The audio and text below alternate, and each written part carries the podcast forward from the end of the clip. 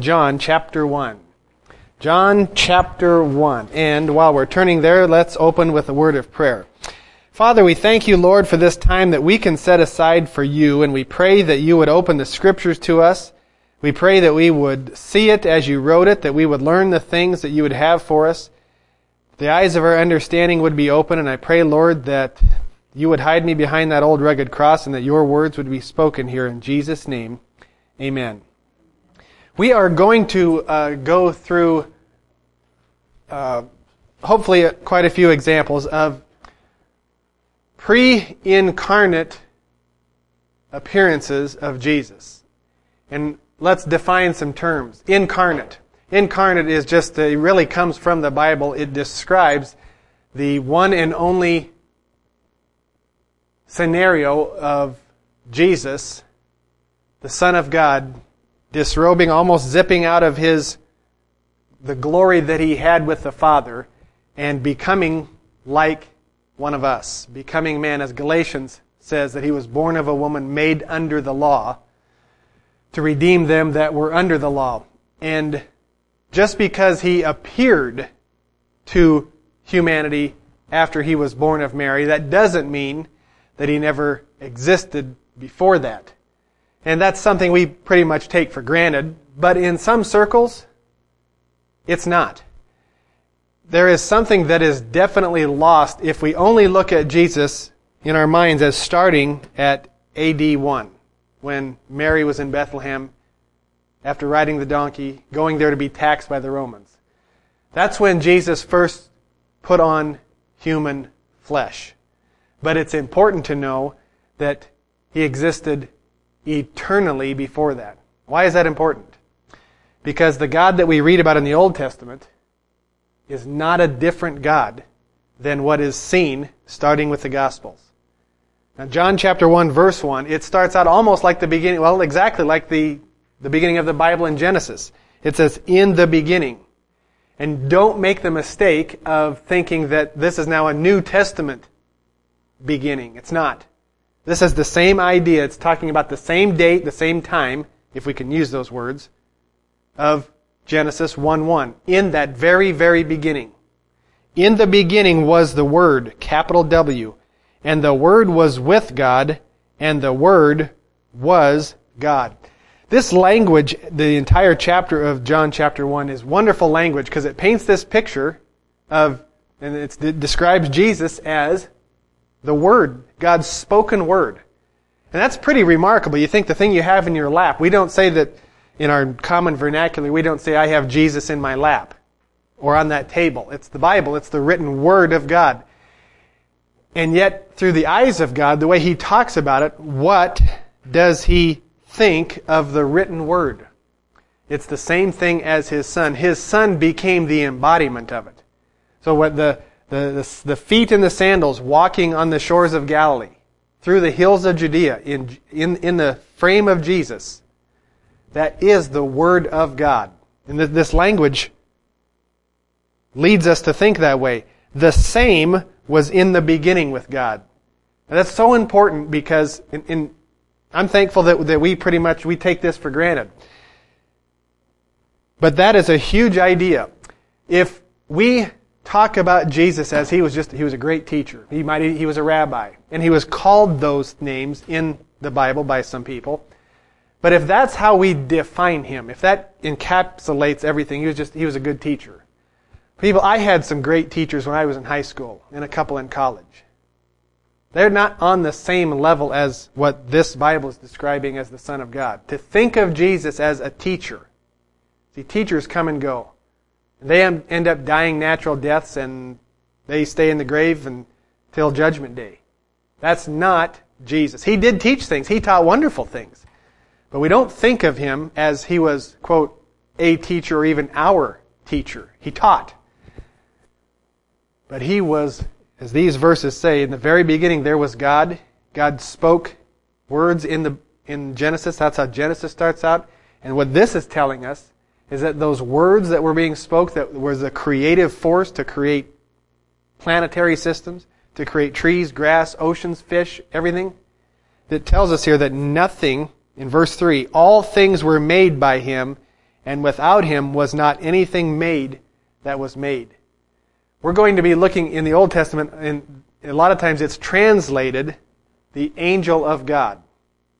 And we're going to, there's a, obviously a, a definite distinction, clearly, between Jesus and the angels. According to verse 3 there, how were the angels created? Through Jesus, by His creative power. See, the angels are created beings. Now, you and I, in the sense, God started mankind with Adam and Eve, but our parents, in effect, they got together and we're the result of that if you want to define that as creation. We're, we're, we're Adam and Eve were created beings, and through them came all of us and the angels were created. Jesus was not. He was just like the Father. In the beginning, this Word existed. The same was in the beginning. And then it goes on to tell us that even everything that was created was created through Him. Skip down to verse 14, which is a wonderful verse in its language. It says, The Word was made flesh. Think what's all captured in those phrases. The Word of God was made flesh. And that's what Jesus became. You know, he, he talked to some of the Jewish people and he told them once that I don't do anything that I don't hear of my Father. I don't say anything I don't hear him say. I do only those things that please him. See, God and his word, they're identical. And that's why God never breaks his word. When he made a promise to Abraham, if he made a promise to David, you know why he keeps those things even four and five thousand years later? because his word is inseparable from himself. His character is attached, is defined by the word that he gave mankind. He even did that with Noah. I'll never flood the earth again. I gave you this rainbow. That's my sign. One reason we don't pollute that sign of the rainbow. We don't use it for other things. But when God gives his word to mankind, he is defined by that, and he loves when people believe him. He swore by himself, the Bible says.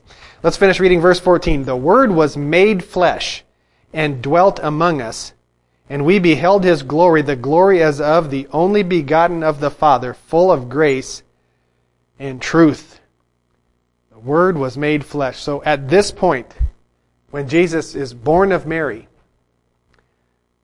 it starts to describe him, the Bible starts to describe him as God's Word that just put on bone, muscle, sinew, blood, flesh, and it walked among us. But before that, before that, Jesus was not just alive and well, not just eternal, he was also in this Bible all over.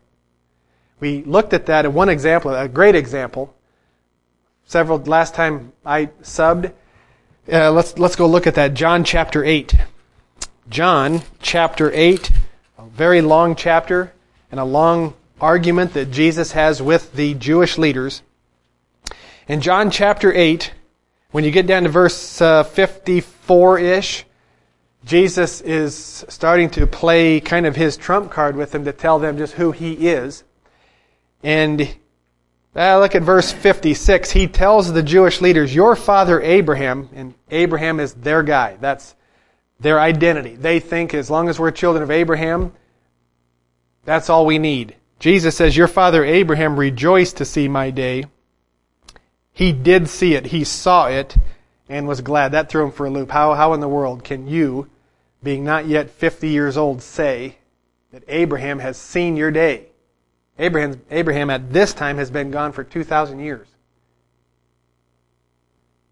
Jesus tells them, verse 58, He said unto them, Verily, verily, I say unto you, before Abraham was, I am.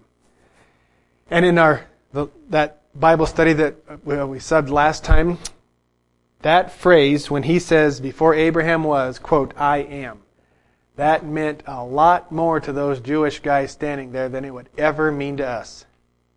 We really, a lot of, we, we read that in today's language and we think, that's a present tense verb. I'll bet he's just saying that he's always with us. Well, it's true. That's not what he's saying here. When he said, I am. He's using the exact same language as Exodus when Moses is up on the mountain And let's turn to Exodus chapter 3. Exodus chapter 3. Let's go read that. Because they are linked. You, you should almost put in your Bible next to John 8, 58, this, this Exodus chapter 3. Because Exodus 3, Moses is out by himself and he's in the wilderness. And God is getting ready to send him back to Pharaoh. And this is how God approaches Moses. He was in the backside of the desert in verse 1, verse 2, and the angel of the Lord appeared unto him. Now, this is that Old Testament phrase, the angel of the Lord. There's 56 times in the Old Testament that phrase is used. The angel of the Lord. And we can get into the habit of thinking, because sometimes it does sound like a winged halo over the head, what we picture as angel appearing to somebody. But look at the language of this. The angel of the Lord appeared unto him in a flame of fire out of the midst of a bush. And he looked, and behold, the bush burned with fire, and the bush was not consumed. And Moses said, I will now turn aside, see this great sight, why the bush is not burnt. And when the Lord saw that he turned aside to see, who called? It, it, it, it switches, it turns the language here. It first said that the angel of the Lord spoke to him out of the burning bush. And as it starts to describe that event, it says God talked to him. God called unto him out of the midst of the bush and said, Moses, Moses. And he said, Here am I. You keep reading this, and Moses is trying to figure out just what am I supposed to do? You're sending me back to Egypt. How will they even know that I talked to somebody here on this mountain? I don't think this burning bush is going with me. Will they believe me? And when you get to verse 14, Moses, he asked God, how are they going to accept me? And God said unto them, You tell them, I am that I am. That's who is sending you. So this burning bush, verses 2, 3, 4 says it's God speaking. Verse 14, it tells us he calls himself I am. This is why when you get to John chapter 8, you don't think of, well, that's 2,000 years, all this time has spent and it must be a different event. Same person. It's Jesus before he put that flesh and blood on that John chapter 1 verse 14 tells, that he became flesh. So in John chapter 8, when he's talking to those Jewish people, and he finally says to them, you know, they're saying, we have no idea who you are. And he says, I am. Before Abraham ever was, I am. This is what they had in their mind. He's telling us that our guy Moses on the mountain was talking to Jesus. This is why they picked up stones and they started to go after Jesus in John 8. Because he's calling himself what? He's calling himself God. And so you have people that say, well, Jesus never claimed to be God. If you're a Jewish person and you're reading this, he clearly, clearly is making himself God. Because everybody that reads Exodus 3 knows that was God in the burning bush. Jesus is himself identifying that burning bush as his voice, him. Again, I'm going to stop every now and then to kind of try to impress upon us why does it make a difference? why does it matter that this is not just an angel? Why does it matter that this is Jesus before he was born of Mary? It goes to how we think about our Lord Jesus. He was not a professor. He didn't just come along and become a good teacher. He was the Son of God. Another thing, as we go through these stories and you think of the God in the Old Testament, we oftentimes think that there's a difference. You know, that God of the Old Testament, he got angry sometimes. He went after people. Fire came down out of heaven, smote some people, but see, we never see that from Jesus. So they must be two different things. the reason we talk about Jesus as the teacher is because he's different. No, He's not. The reason it looks different is that when Jesus comes and he's born of Mary and he walks the shores of Galilee and the mountains of Judea, what was his purpose for coming? But how? Would you save people by just sending fire among them or striking people down? You came to pay the penalty for sin. And eventually he's going to crawl, he's going to work his way. He's going to the cross. The, the Calvary, the cross on Calvary was not a tragedy. It was the triumph of all history. He had to get there. That's the only way, biblically speaking, he can pay the penalty for sin. Now, if he's going there to get nails put in him, to be crucified, tortured beyond all belief, how's that going to work if he's calling fire down on the people that are trying to put him on the cross? His purpose at that time when he came, when he appeared after he put on flesh, his purpose, as the Bible says, was to be obedient unto what? Unto de- even unto death. And that does, doesn't mean until he dies. It means that. It also means that the person of death, he allowed death, the person of death, to own him. The God of the universe, holy, perfect, complete. And he let, he allowed death to overtake him. See, the Bible tells us, he said himself, no man takes my life. Nobody. Means he could have got off that cross at any time. He could have walked, how many times did he just walk through a crowd that was going to push him off a cliff or they were going to go kill him? He just walked right through the crowd. Why? The Bible tells us because it was not yet his time to die. And it also wasn't the way that he was supposed to die. He had to go shed that blood on the cross. Die like the lamb died. So he, uh, no man takes my life. He says, I lay it down. He went to that cross and he voluntarily laid, laid himself on every part of that. At any moment, after eight hours of hanging on that cross, he could have spoken the word and come off that thing. Nails would have popped out. He'd have been healed in an instant. he could have walked home. What kept him on that cross? Probably my sin. And a few other people. Because if he doesn't pay the penalty, it's useless. So this is why the, people have a problem. The God of the Old Testament and this Jesus who was all love and fuzzy feathers. How, how, how do we reconcile the two?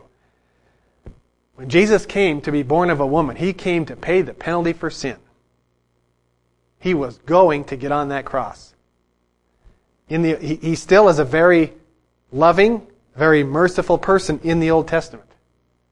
But it's destructive and it's deceiving to separate the two and think, well, they're two different gods. Not at all. Not even in the least. Let's go to our next example.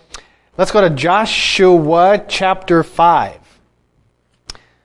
Joshua chapter 5. Now, this is after Moses has led the children of Israel in the, in the wilderness for 40 years. That entire generation dies out. Moses isn't even allowed to go into the promised land. Joshua is going to take them in, and they're just crossing the Jordan River. They're coming in from the east of what we now recognize as the country of Jordan. They cross the Jordan River, and when they get there, Jericho is the first city, and in Joshua chapter 5, verse 13, it came to pass when Joshua was by Jericho that he lifted up his eyes and looked. And behold, there stood a man over against him with his sword drawn in his hand. And Joshua went unto him and said unto him, Art thou for us, or for our adversary? And he said, Nay, but as captain of the host of the Lord am I now come. And Joshua fell on his face to the earth, and did worship, and said unto him, What saith my Lord unto his servant? And the captain of the Lord's host said unto Joshua, Loose thy shoe from off thy foot, for the place whereon thou standest is holy. And Joshua did so. We read this in, in our Bible and through stories, and it's not very often people think, well, that's Jesus standing there. But you need to notice a couple different things here. First of all, this person that is described as, it first says that there's a man, and it's, it's very interesting that what's the link between God and man? The thing that the mediator between us, between God and man, is Jesus Christ, because the God became man, flesh, in John chapter 1. And that's the only person, the only being that contains both. At the end is, that contains both God and humanity is that mediator in the middle, Jesus. Now this person says, when Joshua starts to talk to him, he says, he's captain of the host of the Lord. That sounds like he's kind of in charge. Joshua fell on his face, face and did worship whoever this is. Now there, there's, that should jump out at you. Do you ever, the angels, a messenger from God, say Gabriel, came to Daniel, the, there's angels that come and talk to people. Did those angels ever allow themselves to be worshiped? You won't, you won't find that. Now keep finger here. We'll be right back here. Go to Revelation chapter 19. Because this, this is a great example, I think. Revelation chapter 9, it just comes out and it tells us. Revelation 19 and verse 10, John, the revelator, is having his visions. And in this vision, as he's writing and telling us, this is how he describes meeting this person that gave him this information. John 19:10 I fell at his feet to worship him. And he said unto me, See thou do it not. I am thy fellow servant. Now it does not tell us the name of this person that John is talking to. He has he's he's in the spirit, he's gone to heaven, he's getting a vision of what it's going to be like when Jesus comes riding back on that white horse. Those are the verses that come after this. I'm just pointing out that when he gets there, the being, the person that's talking to him, that's giving him this information, does not allow him to do what? He won't let him worship him. See, he's, he, this guy has seen, he's in the presence of God. He probably knows, yeah don't do that. There's one being around here that gets worshiped, and I ain't it. Do not, I am thy fellow servant and of thy brethren that have the testimony of Jesus. It sounds to me like somebody, a person, a human being that has been saved and is now in heaven. I'm of thy brethren. I have the testimony of Jesus. You're, this is why we came to this verse. Not all the time does somebody who a person meets in a vision or meets in a dream, they don't let themselves be worshiped. Those angels don't. They know better. You even remember when Satan talked to Jesus in the wilderness when he was on his 40 day fast, and Satan said, If you fall down and worship me, all these things will be given to you. He always wants worship. But in heaven, everybody knows you do you, you don't worship anybody but God. And God takes the form. There's God the Father, God the Son, God the Holy Spirit. That's the three different ways He manifests Himself to us. So let's go back to Joshua. So now in, in Joshua 5:14, when he tells Joshua, let's see, Joshua fell on his face in verse 14 and did worship and said, What saith my Lord unto his servant? This guy does not say, Stand up on thy feet, don't worship me. What does he say? The captain of the Lord's host said unto Joshua, Loose thy shoe from off thy foot, for the place whereon thou standest is holy. That's right. I, should have should have pointed that out in our Exodus chapter 3 when Moses was being talked to at the burning bush. You remember what that voice of the burning bush said? Take your sandals off your shoes, Moses. Where you're standing is holy ground. This has to be Jesus. Pre incarnate. He hasn't got his human body. But he, as John chapter 1 tells us, we know that he existed from the very beginning. And it's a little strange for us because we use the word son and father to mean that one came first and the other was younger in time. When the Bible talks about the Trinity, it's, it's not saying that. It's just, it's representing to us human beings something we can understand. I, I don't pretend to know it all of what that means. Father, Son, Holy Spirit, exactly how the Trinity is to be defined. I don't. I'm not sure anybody really, it may not even be meant to be fully understood just yet. But this Jesus was in the Old Testament. And here's an example. What in this example, Joshua chapter 5, what's getting ready to take place? The next chapter, they start walking around this city seven times. And what happens on the seventh day? The walls fall down. And this angel of the Lord, the captain of the host of the Lord's army, he's the one that wins the victory. We always think Joshua went in there and, and, and he was in charge of everything. This guy, I think, beat him to it. When we think of Jesus and we think that he's fuzzy and it's only about what we define as love, whatever God's purposes were for this event, Jesus was involved with Jericho being wiped out. I don't know all the reasons. But I do know that that sure seems like what is being taught here. That means I don't have a problem with it. I'm just trying to learn at what this guy, what this God of ours, how he presents himself. See, the, you don't want to get off on a tangent here. We have no idea what went on inside of Jericho. Of really what was, what every, almost every person in there was doing. We know that God sent in a couple messengers and they brought out Rahab and her family. Or at least they put a something, they put a, a thread out of her house, that red cord, and that was the only house that was saved. See, God does make a difference between innocent and guilty, righteous and unrighteous. He always does. He preserves them. Something was going major in that city where that was the only household that was saved. Same thing with Sodom and Gomorrah. The angel goes in there and tells Lot, We've come here to destroy this, but we can't do anything. We can't do anything until we get you out of here. There was a lot of bad going on there, too. We often think, well, golly, I don't know any cities that were quite that bad where God would kill every single person. You don't know any place like Sodom, and you don't know any place that was probably like Jericho. That's all we know. Let's go to Acts chapter 7. Yes, the book of Acts. Acts 7 is the sermon of Stephen. And there are times where you can get great insight in the New Testament about the Old. There are things in the just in this speech of, of Stephen's. Information that is not in the Old Testament about the Old Testament.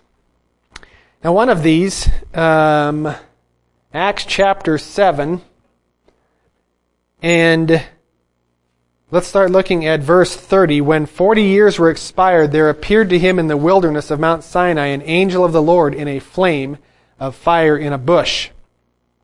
When Moses saw it, he wondered at the sight, and he drew near to behold it. The voice of the Lord came unto him.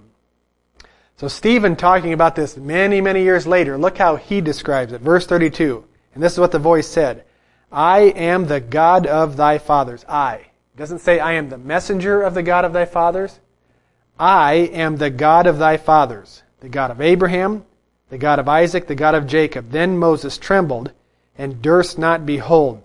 Then said the Lord to him, Put off thy shoes from thy feet, for the place where thou standest is holy ground.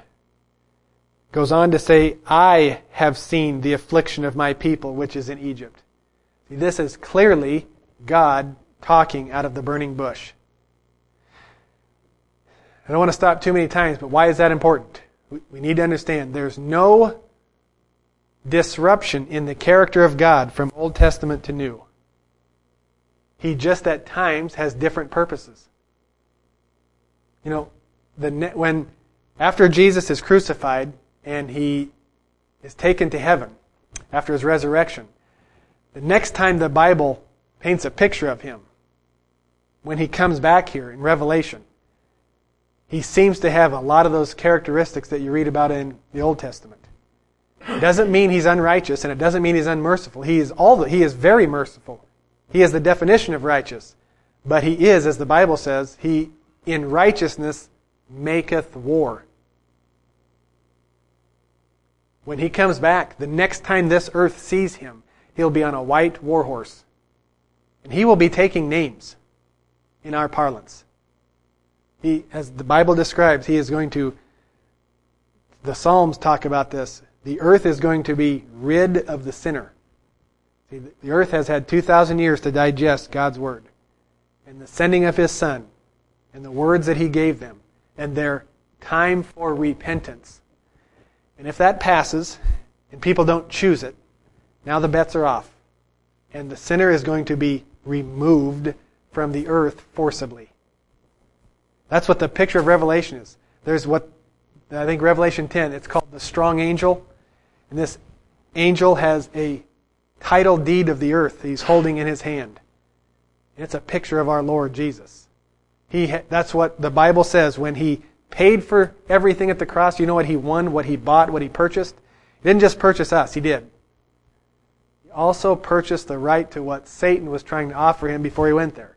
Fall down and worship me. All these kingdoms of, of the earth, I'll give them to you. Jesus won those kingdoms. It's why he is going to be the government on the earth when he comes back. He won the right to that. The purchase deed. Let's go to Judges chapter 13. Judges chapter 13. Joshua, then Judges, then Ruth, Joshua, Judges 13. Oh, we know this story. This is Samson being born, or Samson's parents. Judges chapter 13. Verse 1 The children of Israel did evil again in the sight of the Lord. The Lord delivered them into the hand of the Philistines forty years. And there was a certain man of Zorah, of the family of the Danites, whose name was Manoah.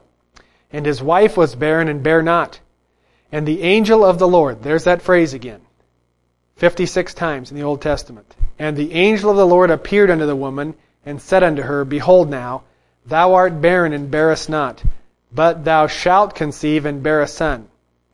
Now therefore beware, I pray thee, and drink not wine. He gives these instructions for this kid.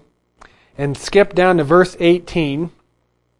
The angel of the Lord said unto him, Why askest thou thus after my name, seeing it is secret? These, the parents of Samson, after talking with this person, they realize this guy, this angel just appeared out of nowhere. This is obviously something amazing. Who is this person? And they're curious and they ask it, What is your name? And the angel of the Lord replies that at this time, it's secret. The, the, when the Bible interprets or it translates angel of the Lord, that really is a title. And just like Throughout the whole Bible, people's names were changed. You remember Abraham? Abram is who he started, were introduced to him. When God gives him this covenant, he changes his name to Abraham. Sarah goes to Sarai. God changes their name, and it means something. Just like Isaac. His name meant laughter. It's because Sarah was laughing in the tent. Moses, his name means drawn out of the water the names mean something. This, at this time here, the angel of the Lord, what I would argue vehemently, the pre incarnate appearance of Jesus, he doesn't have that name, Jesus, yet. Do you remember when the angel appears to Mary, he tells her when she gives birth what this kid's name will be. It's a God appointed name. Do you remember what happens even in, at the end of time in Revelation after judgment. After we are given our white robes, do you realize even we are given a new name? You may get your name throughout for all the rest of eternity based on what you're doing right now. Our names will be changed. It describes Jesus in Revelation 19. He has a name written on himself that no man knoweth but he himself. Here, they ask, What's your name? Well, as of this point, he is not Jesus of Nazareth. He is not, as Isaiah says in chapter 7, Emmanuel, God with us. He's not living here with us. He's just making an appearance. His name is secret. It didn't say he doesn't have a name. See, when, uh, when an angel appears to Daniel, it tells us his name. The angel Gabriel appeared to Daniel. It identifies who it is. Here, this is why I don't think this is Gabriel. It's why I don't think it was Michael. His name is secret. Verse 19. So Manoah took a kid with a meat offering, offered it upon the rock unto the Lord. And the angel did wondrously. And Manoah and his wife looked on. For it came to pass, when the flame went up toward heaven from off the altar, that the angel of the Lord ascended in the flame of the altar. And Manoah and his wife looked on it and fell on their faces to the ground. But the angel of the Lord did no more appear to Manoah and to his wife. Then Manoah knew that he was an angel of the Lord. And Manoah said unto his wife, We shall surely die. Why? Oh, see, it was kind of commonly known. If you see God face to face, you're done. Dust, sinful man, we can't, we can't even be in the presence of God in this state. That's why the blood of Jesus, when it cleanses us, think how much it cleanses us. The New Testament teaches us what can we do after that? We can boldly go to the throne of grace. But back to this. Manoah knows that if you see God face to face, you're going to die. But see, I'm up here telling you that it is God, it's Jesus.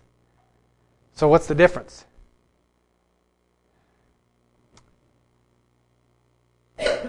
This goes back to God the Father, God the Son, God the Holy Spirit. God told Moses when he was going to show himself, he hid Moses. There's even that uh, part where he hides Elijah in the rock. And he says, I'm going to pass by and you can see my backside. Even those guys who did see God, they did not see God the Father like we will when we get our heavenly bodies and go to heaven. But Jesus is designed for what? He is designed so that mankind, all humans, can look at him and think that's God, that is our God. He is designed to present to humanity so our eyes can see him. That's why I think this is Jesus. Manoah doesn't know that. Manoah thinks, my God, we just saw the creator of the universe and now we're going to die. Because no man can see God. They did see God. They saw God in the form of Jesus, the one who is meant to show to mankind. That make a little sense? Feel like I'm stretching it?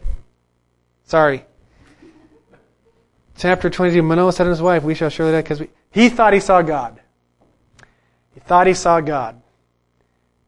Let's go to Luke chapter 24.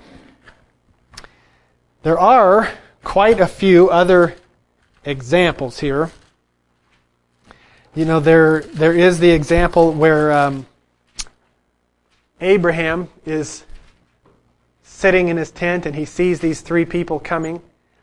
And you know, you got to be careful language you use these three people, but that's the way it's described in the Bible to start with. And he rushes and he performs this meal because he realizes who he is entertaining. And this is where God talks to him about Sarah and him having a kid. And then the next chapter of that is Sodom and Gomorrah. And the, these three beings get up to go on.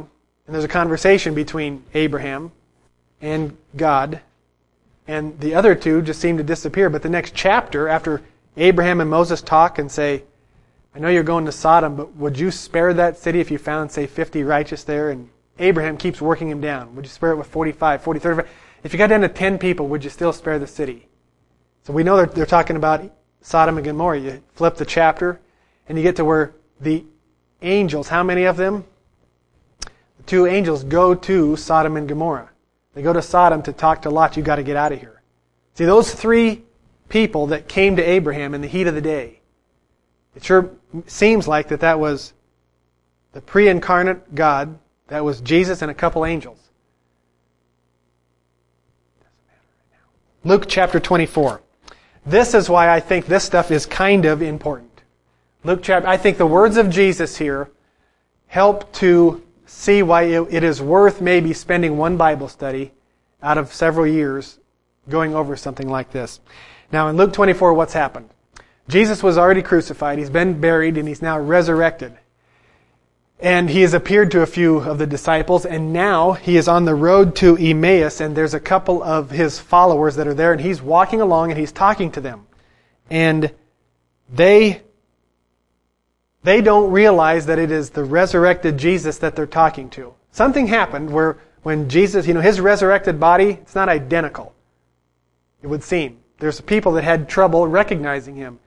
A couple of times as soon as he spoke, they fell down and worshiped, oh my God, that's the voice of Jesus. In this instance, they get there and Jesus makes some food for them and they eat.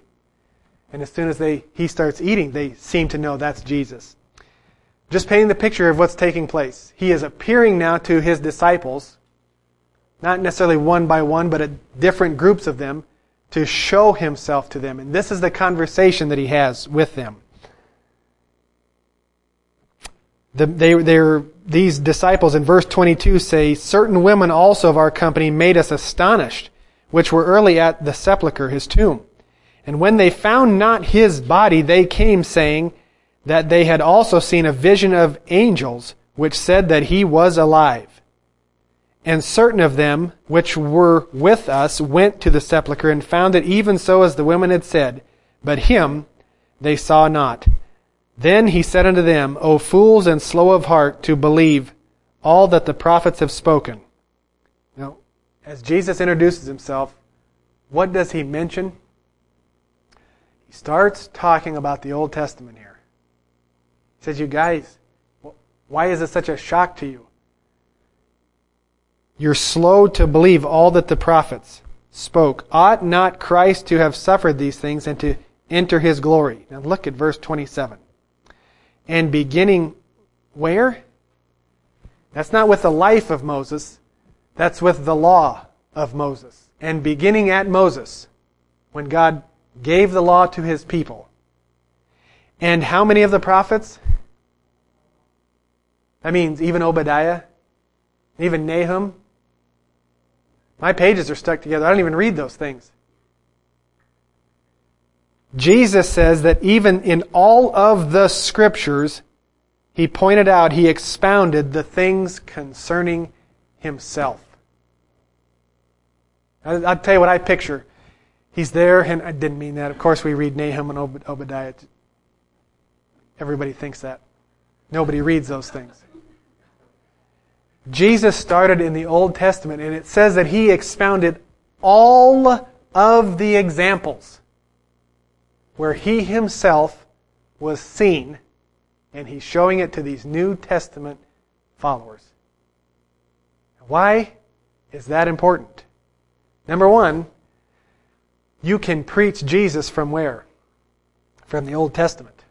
He is the lamb, the Old Testament lamb they had in excess that they sacrificed in Egypt.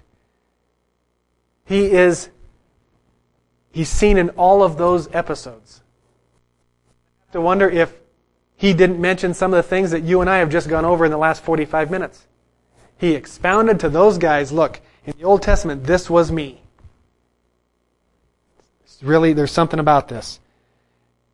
Look at verse 44. Then he said unto them, These are the words which I spake unto you while I was yet with you, that all things must be fulfilled which were written in the law of Moses and in the prophets and even the Psalms, those songs, yes, they were concerning Him. What's the next phrase in your Bible? Then opened He their understanding that they might understand the Scriptures. When did those New Testament guys finally understand the Bible?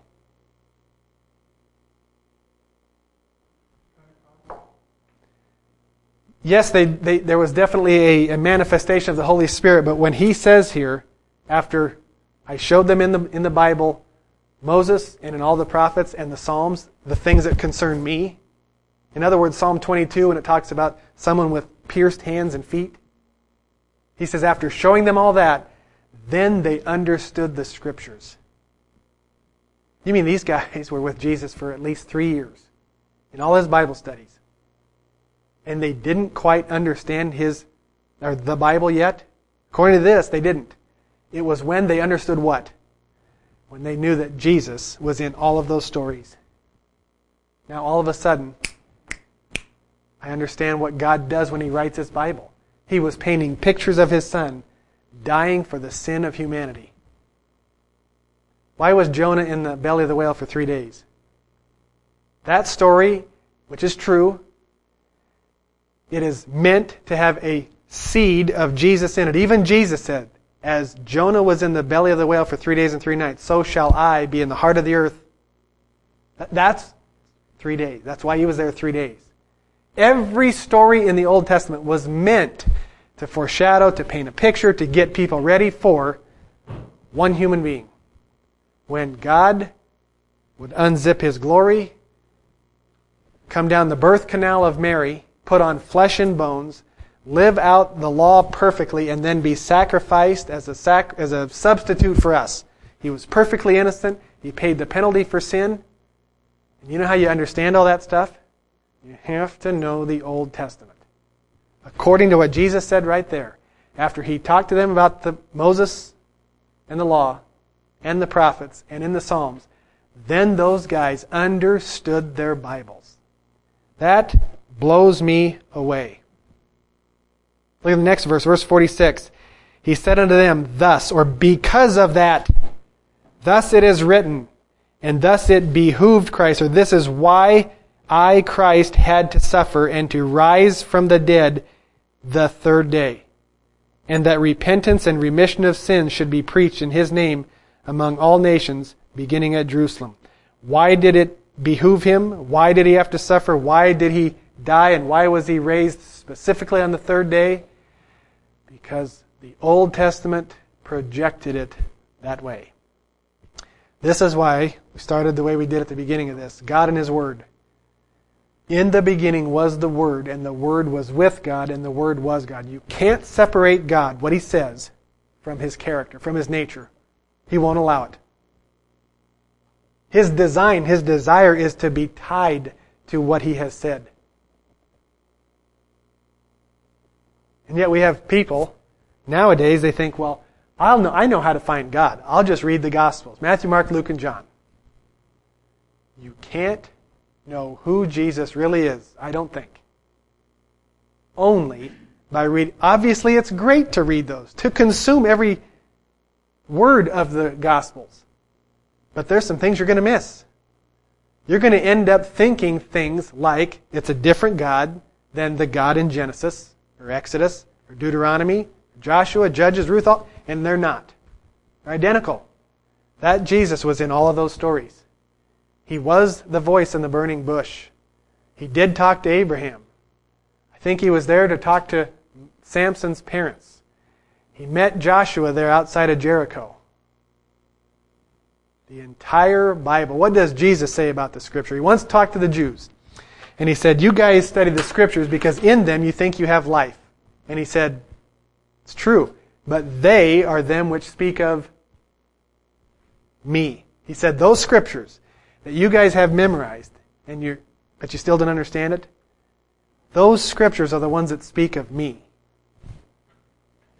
It's everywhere. It's not just in our New Testament. You get a revelation in New Testament, and even at the very end, that's why it's called the revelation of Jesus. As you go along, you get more and more of him. More and more is understood. More and more is explained. That's why the very last book is called the revealing, the revelation. It is revealing, hopefully, the very last, and you get to see him as he is, and the whole world is going to see him then. And it's probably why a lot of people don't like to read Revelation. It doesn't match up with a preconceived notion of who this fuzzy, feathery, soft Jesus is. He doesn't change. From Genesis 1 to Revelation 22, it's the exact same person. In those four Gospels, he came for a very specific purpose. He had to pay the penalty for sin. It wasn't to show us how to let ourselves be beat on. I mean, there's a lot of people that think that. That what happened in the Gospels, he never, quote, fought back. He always turned the other cheek. Well, he did most of the time, but he did take a whip one time and go after some people. But the reason it appears that way is because during that time he had to get to the cross. He had to be tortured. But the character, the nature of God never changes. His mercy, His righteousness, His judgment, His holiness, all of those things have always been there. There always will be there. The disciples finally saw Jesus for who He was when they were taught by Jesus that He was in all those stories in the Old Testament. Father, we pray, Lord, that the things that we learn from your word that they would be seed in our lives, that they would grow to fruition. Father, I thank you for every one of the people that come out in pastors' churches. I ask that you would guard and protect them, bless them with all the blessings of heaven. We pray, Lord, that you would be with them every day of their life. And Lord, we pray for Pastor. We pray that the rest of his travel to Kenya would be with God's speed, that he would have perfect traveling mercies, that he would be able to rest well, that it would be in a timely fashion, that you would get him there and bring him home safely. In Jesus' name, amen.